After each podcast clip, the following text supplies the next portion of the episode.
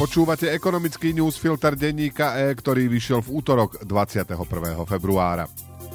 Ceny potravín v obchodoch môžu od druhého polroku začať klesať, odhaduje Stanislav Čajka, šéf obchodných sietí Kraj a Terno. Zníženie cien podľa neho už pripúšťajú dodávateľia mliečnych výrobkov. V krátkom čase očakávam aj zlacnenie olejov, podobne múka pôjde dole, hovorí. Dôvodom je pokles cien potravinárskych komodít, ktorý nastal už dávnejšie, ale do koncových cien sa premietne s časovým odstupom. Podľa Čajku sa ceny potravín síce znížia, no nevrátia sa na úroveň roka 2021. Opačný cenový vývoj môže nastať v energetike, lebo oživenie čínskej ekonomiky zvyšuje globálnu spotrebu plynu.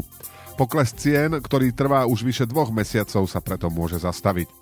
Ekonomický newsfilter má dnes 1200 slov a pripravil ho pre vás Ján Kováč. Ja som Braňo Bezák.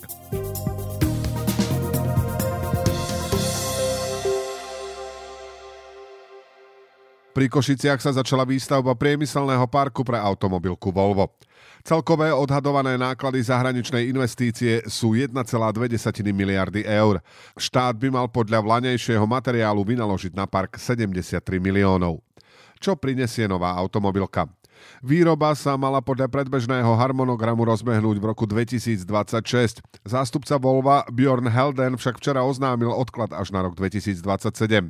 Ide o posun spôsobený problémami vo svete, makroekonomikou a podobne, citovala ho TV Markíza. Ročná kapacita má dosiahnuť 250 000 elektrických aut. Švédska automobilka vlastnená čínskou skupinou Geely plánuje zamestnať 3 000 ľudí. Volvo sa stane 5. výrobcom aut na Slovensku po firmách Volkswagen, Kia, Stellantis a Jaguar Land Rover. Strategický priemyselný park vyrastie v obci Valaliky. Príchod novej automobilky je jedným z dôvodov, prečo Slovensko nemusí mať dostatok elektriny ani po dokončení 3. a 4. bloku jadrovej elektrárne Mochovce. 3. blok už funguje a postupne sa zvyšuje jeho výkon, 4. sa má zapnúť o 2 roky. Spotrebu elektriny zrejme zvýšia aj košické oceliárne US Steel, ktoré chcú prejsť na zelenší spôsob výroby pomocou elektrických oblúkových pecí. A napokon je tu šanca, že Volkswagen postaví pri Šuranoch veľkú fabriku na batérie do elektrických aut. Otázne je, čo sa napokon stane s hlinikárňami Slovalko, ktoré pre drahú elektrinu vlani prerušili výrobu. Fabrika bola predtým najväčším odberateľom elektriny. Aj keby spotreba elektriny nerástla, Slovensko by nebolo v jej výrobe úplne sebestačné. Nemá totiž dostatok flexibilných zdrojov, ktoré sú vhodné na vyrovnávanie výkyvov. Silnou stránkou slovenskej energetiky sú jadrové elektrárne, ktorých výroba je konštantná. Tie sa však nedokážu prispôsobovať napríklad ranným a večerným špičkám. Slovensko preto potrebuje v určitých časoch elektrinu importovať. Naštartovanie výroby v 3. bloku Mochoviec znamená, že slovenské elektrárne sa postupne môžu dostať z finančných problémov. Dnes sa dostávame s elektrinou z 3. bloku Mochoviec do stavu, že pomaly začíname redukovať dlh a aj banky sa na nás začínajú úplne inak pozerať, povedal v rozhovore pre Hospodárske noviny šéf firmy Branislav Stríček. Najvýznamnejší podnik našej energetiky je niekoľko rokov na pokraji krachu, ktorému sa vyhol len vďaka pomoci akcionárov. Stríček teraz hovorí, že z vlastných zdrojov budú vedieť dokončiť aj 4. blok Mochoviec. Viac z rozhovoru so Stríčkom. Zo zvýšených cien začnú benefitovať až v budúcom roku, pre ktorý sa dnes elektrina predáva za 180 eur. Malo by to znamenať vyššie zisky, pred vojnou bola cena približne tretinová. Na vlanejších rekordných cenách však nezarobili, keďže pre nedostatok peňazí nemohli obchodovať na burze. Vďaka vyšším cenám elektriny sa opäť oplatí investovať do nových výrobných zdrojov. Slovenské elektrárne sú vo finálnej fáze povoľovacích procesov na solárne zdroje, ktoré chcú stavať pri svojich uholných elektrárniach Nováky a Bojany. Analyzujú aj projekty malých modulárnych jadrových reaktorov, pripravujú zároveň výstavbu batérií a modernizácie vodných elektrární. Elektrárne už vybrali víťaza súťaže o dodávky jadrového paliva a rokujú s ním o zmluve. Jeho meno nechcú prezradiť, ale do budúcnosti počítajú s 2 dodávateľmi.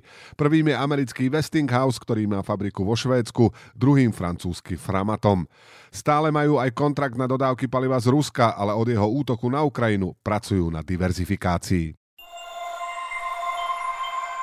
V druhom polroku 2023 sa naplno rozbehnú práce na križovatke diaľnic D1 a D4 na východ od Bratislavy. Poľská stavebná firma Budimex má na jej dokončenie 3 roky. Chceli by sme to stihnúť ešte skôr, ako nám určuje zmluva, hovorí pre denník E člen predstavenstva firmy Cezary Vyšenko.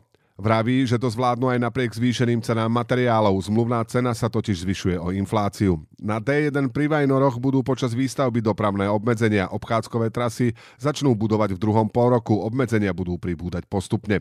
Podľa Usenka tento projekt nie je veľmi komplikovaný. Napríklad prepojenie ciest S8 a A1 v Poľsku, ktoré dokončili v lani, bolo 3-krát väčšie. Na projekte D1-D4 predpokladá problémy s administratívou, keďže počul, že vydávanie stavebných povolení trvá na Slovensku dlhšie. V Poľsku prijali pred takmer 20 rokmi špeciálny zákon, ktorý tieto procesy urýchlil.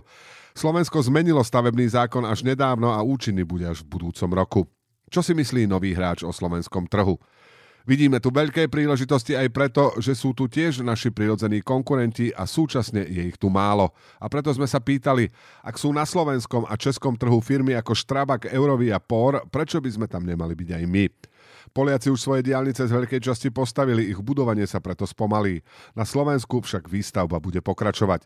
Okrem ciest ich zaujíma napríklad pripravovaná rekonštrukcia vodného diela Gabčíkovo alebo bratislavskej hlavnej stanice.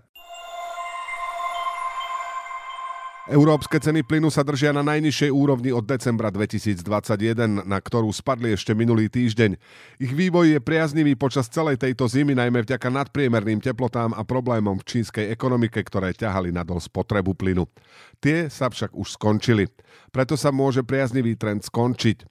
Očakáva sa, že spotreba plynu v Číne bude rásť a na trh prichádza relatívne málo skvapalneného zemného plynu, upozornil šéf Medzinárodnej agentúry pre energetiku Fatih Birol. Varoval pred možným nedostatkom energií v Európe počas budúcej zimy. Nízke ceny plynu spôsobili aj to, že sa ho viac používa na výrobu elektriny. Aj to zvyšuje celkovú spotrebu. Európa na rozdiel od Ázie nemá dostatok dlhodobých kontraktov na dovoz LNG a je omnoho viac závislá od spotového trhu, upozorňuje analytik firmy JPX Jan Pišta. Pri nízkych spotových cenách to nebol problém, ale s oživením čínskej ekonomiky ceny stúpnu. Európa by mala podľa Pištu bez väčších problémov prežiť aj ďalšiu zimu, a to aj v prípade, že by Rusko zastavilo dodávky úplne.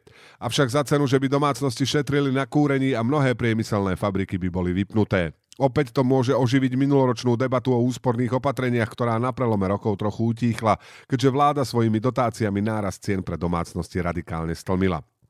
Kde robia Slováci pri úsporách chybu? Veľa peňazí investujú do vlastnej výroby energií a často neuvažujú o tom, koľko táto investícia stojí, vysvetľuje v rozhovore pre denník E energetický konzultant Michal Ilovič zo Slovenskej inovačnej a energetickej agentúry.